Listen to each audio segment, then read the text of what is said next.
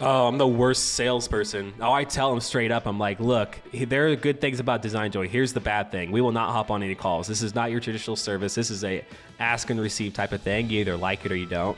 Doesn't work for everyone. Hello and welcome back to Indie Bites, the podcast where I bring you stories of fellow indie hackers in 15 minutes or less.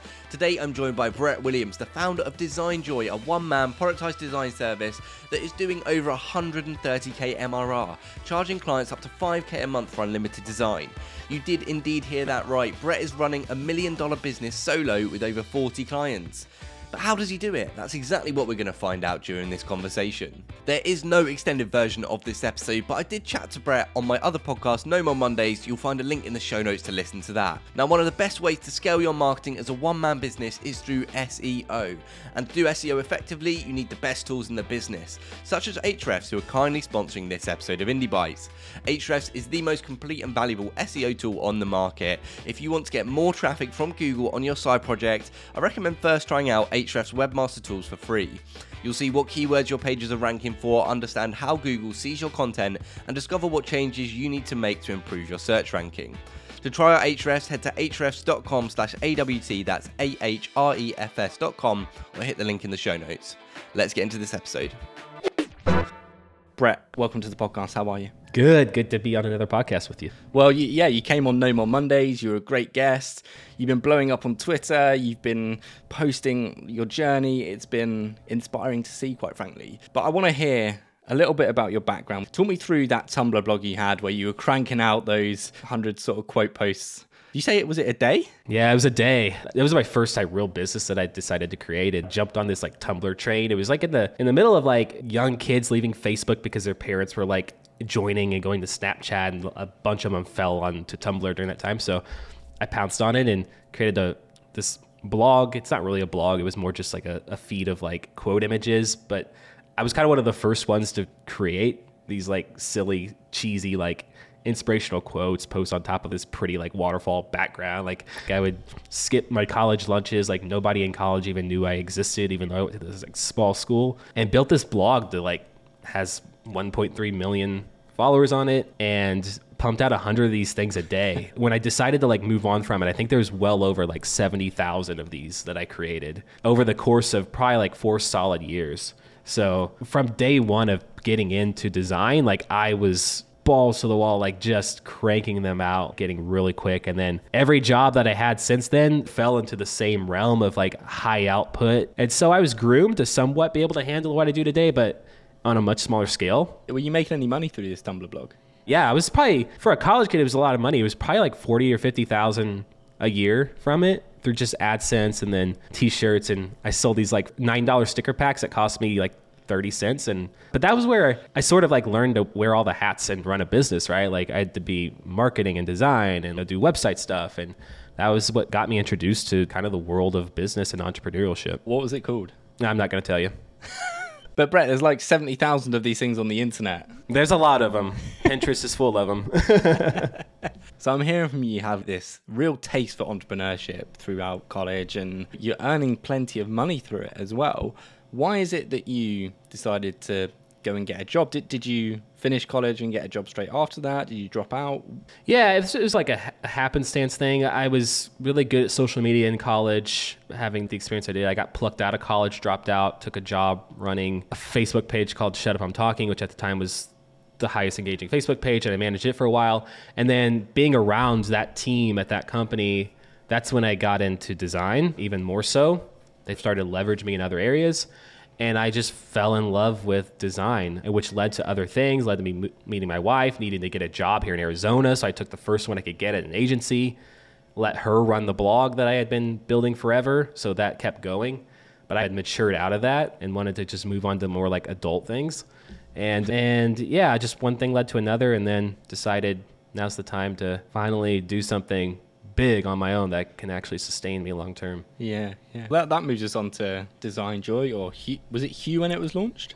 It was Hue, yeah. Yeah. So tell me about the spark for Hue when you were thinking, I've got these design skills, I can turn this into a business. Was it the idea from the start to productize it? Did you spend months building this? Tell me about the spark and then the launch for it.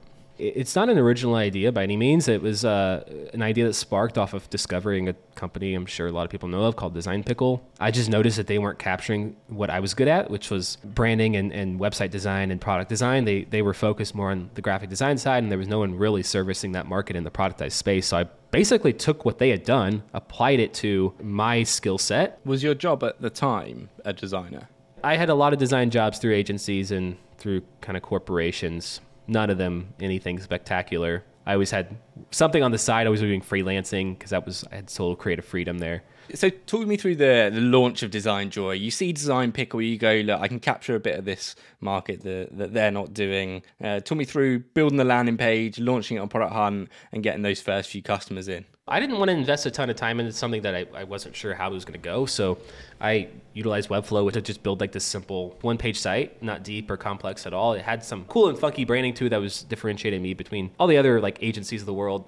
So I think that was like my key differentiator. I started on a Friday afternoon, had it built by Sunday morning, and then found some just like Googled like who's a good hunter on Product Hunt, and I found this guy. I don't even remember his name now, but he had quite a big following on Product Hunt. He agreed to to hunt it that night at midnight, and then rest was history. Okay, so it's been five years, almost five years since you launched it. Was it a slow burn for the next few years in terms of getting to revenue? Do you remember how long it took you to get, say, five and 10K a month? It took me about three years to get to 10K.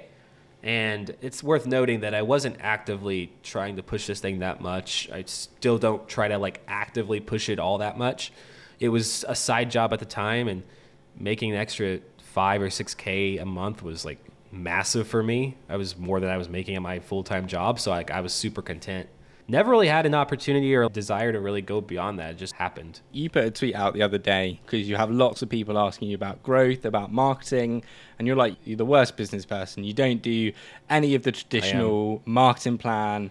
You haven't done things the traditional way. So, can you mm. talk me through some of the things you have done that have led to a bit of marketing growth for you? First and foremost, being a design agency, the need and requirement to present yourself very well on the web is more important than in any other industry because that's the service of what you're selling. So I ensured that the brand that I created around Design Joy was one that people would want to emulate. A couple of other things I've launched a one side project in the past called Scribbles, which is a massive success. It doesn't bring in a ton of money because I just I sell it for next to nothing, but in terms of the notoriety that it has and the amount of traffic that it drives to Design Joy. That's been like a big thing for me. Mentioned this like in the No More Mondays podcast, but like landing page inspiration sites. Again, because I invested in my landing page, I've been fortunate enough to be featured on those a lot and featured at the top of them a lot. And and that drives a lot of traffic. Community stuff has been massive for me. Indie hackers, Facebook groups. I think I think the most important thing that I've done is just be open about my journey and and sharing what's possible as a one man show. And stressing that you don't have to grow a team in order to be successful and to grow something that's like sustainable. And I think people have caught onto that and have been pleasantly surprised by what one person is capable of doing in a service based industry, let alone anything else. What goes into a good landing page? You mentioned putting submitting landing pages to places like Landbook and other aggregators of landing page inspiration. That has helped you get a lot of leads. If I was a client and I came to you and I said, Brett, I've got no idea how to design a good landing page, in your eyes, what goes into a good one? A lot of my landing pages do not look like your typical ones that you'll just come across on the internet, yeah, right? Yeah. They they purposefully stand out, which in my world is ex- extremely important, right? Like it's easy to blend in. So my approach for, is from an aesthetic standpoint: stand out, do something different. Don't use traditional fonts, don't use traditional colors, don't use traditional layouts. Present it in a more fun and digestible way.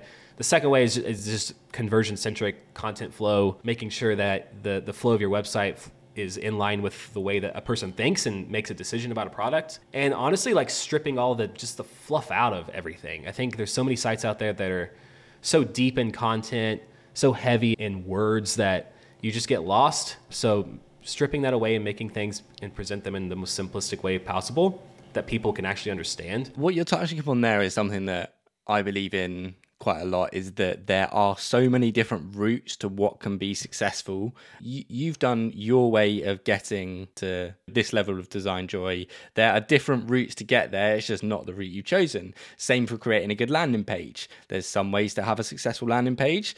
Your way is different. I quite like the landing pages that look a bit different, that look interesting, that catch your eye. And that's exactly what you're talking about. So I think don't overlook the fact that there's different ways to get to the destination. Absolutely, and I, yeah, and I, I get that kind of a lot. Like I'll never tell someone like do exactly as I say because it, it may not work. Right? There's a little bit of luck in what I've done, and it doesn't work in every scenario. You mentioned Scribbles. I'm interested to learn a bit more about Scribbles and why you started it. Mm-hmm. Because it w- was it just something that you thought would be cool to exist? Was it something that you wanted to generate leads for Design Joy? Much like Design Joy, it was a spur of the moment thought that I had. A 24 hour project. I had I had struggled to get what I call these sort of design flourishes that you lay on top of what would be a boring site and it turns it into something with personality, right? And there wasn't anything that was very accessible or that kind of fit what I was looking for. So I thought of taking my iPad out, took Procreate out, just did some like random doodle scribble things that isolated by themselves look like nothing, but in context and put it into a design, turn a design into something that actually looks cool. So I followed the exact same model that I designed Joy. I posted on Product Hunt, did absolutely nothing. I joked about this in the last podcast, like I was the only upvote that it had. And I thought, okay, at least I didn't spend that much time on it. But I still knew that it was valuable. Just because someone didn't tell me that it was valuable, I, I still knew that there was a use for this. So I took it and I posted it on the landing page inspiration site called Landbook, which is what I did with Design Joy. It got featured, people started discovering it, other resource sites started discovering it and putting it on their site, and exposure compounded, and now it's this thing that just runs on its on its own. I am spotting a theme among your projects, which is just you start, you have an idea, and you execute on it. Let's move on to talking about quitting your job. Now, when you first told me this, I was absolutely blown away because it took you to 80k MRR to quit your job. Since found out you're quite risk averse as a person, as a founder, commonly part of the DNA of being an entrepreneur is you're a risk taker. Um, you see this so often. I'm curious about the benefits of taking this risk averse approach and maybe how that has helped you out. Yeah, I mean, I would never advise an entrepreneur that has this like burning desire to build something to be risk adverse necessarily. It fit my personality and my style of building things. I like to have that cushion to fall back on if things fail, especially having a wife and kids. That's just where I would mm-hmm. rather be. I don't think there's anything wrong with doing the opposite. I think I've been able to build things and do things without that stress of failure. Granted, it took me way longer to make that decision than most people, but it just goes to show I don't do things like most people. And it doesn't necessarily mean it's the right way of doing it, but it's just the way that I, it's just the way that I do it. There's different routes to, to get to a point. Mm-hmm. I'm interested a little bit about the logistics of you running this million dollar one person business and a productized service in particular. What's sort of the onboarding flow from when someone lands on your site to getting in touch with you and purchasing a plan and then actually submitting requests?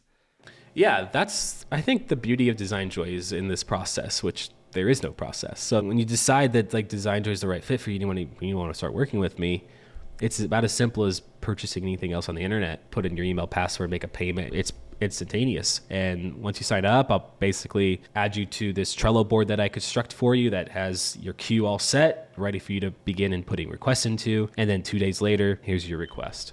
A lot of people do use Intercom. That's been, gosh, if I could like any productized service, if you're not using a, a service like Intercom, you're missing out. I get a lot of inbound leads through that, have hashed through a lot of conversations real quick without having to jump on calls. So the only calls that I take through Design are these initial calls before Yeah. someone signs up. Once someone signs up, there's no more calls. We have to hash everything out that needs to be discussed on this call if it's required to do. So these calls last on average about 20 minutes, which tends to not be long enough. But honestly, I, I try to look for reasons not to take people on more so than getting useful information out of it because I, I do doing this so long most of the work falls right in line with just standard day-to-day work that i do Yeah. there's rarely anything that falls outside of that I think that's sometimes lost Mm. when people are working with clients or getting calls. They're always on the the sell and trying to. Oh, I'm the worst salesperson. Oh, I tell them straight up. I'm like, look, I'm like, there are good things about Design Joy. Here's the bad thing. We will not hop on any calls. This is not your traditional service. This is a ask and receive type of thing. You either like it or you don't. It doesn't work for everyone. I, I, I hate sales. I don't need the clients. If I needed the clients, certainly my approach would be way different, right? I end every episode on three recommendations: a book, a podcast, and an indie hacker or entrepreneur you follow or are inspired by. The book would have definitely have to be Company of One, which I'm reading through right now. I'm about three quarters of the way through by Paul Jarvis. Listen to Joe Rogan. I listen to Dave Ramsey. I'm like a finance guy slash like Joe Rogan guy. And entrepreneurs, that's an interesting one. Like Sue Suhail is one that that's reached out to me in the past, and he's so he's the founder of Mixpanel. I think like he- he has a good a lot of good business advice. Thank you so much for the recommendations. Thank you for joining me on the show, Brett. Appreciate you coming on. Yeah, absolutely, my pleasure, man. Thank you for listening to this episode of Indie Bites. All links for everything discussed will be in the show notes as always. If you want to learn more about SEO, then check out today's sponsor, Ahrefs. If you want to hear more from Brett, you can check out the episode on the No More Mondays podcast. All links are in the show notes. See you next week.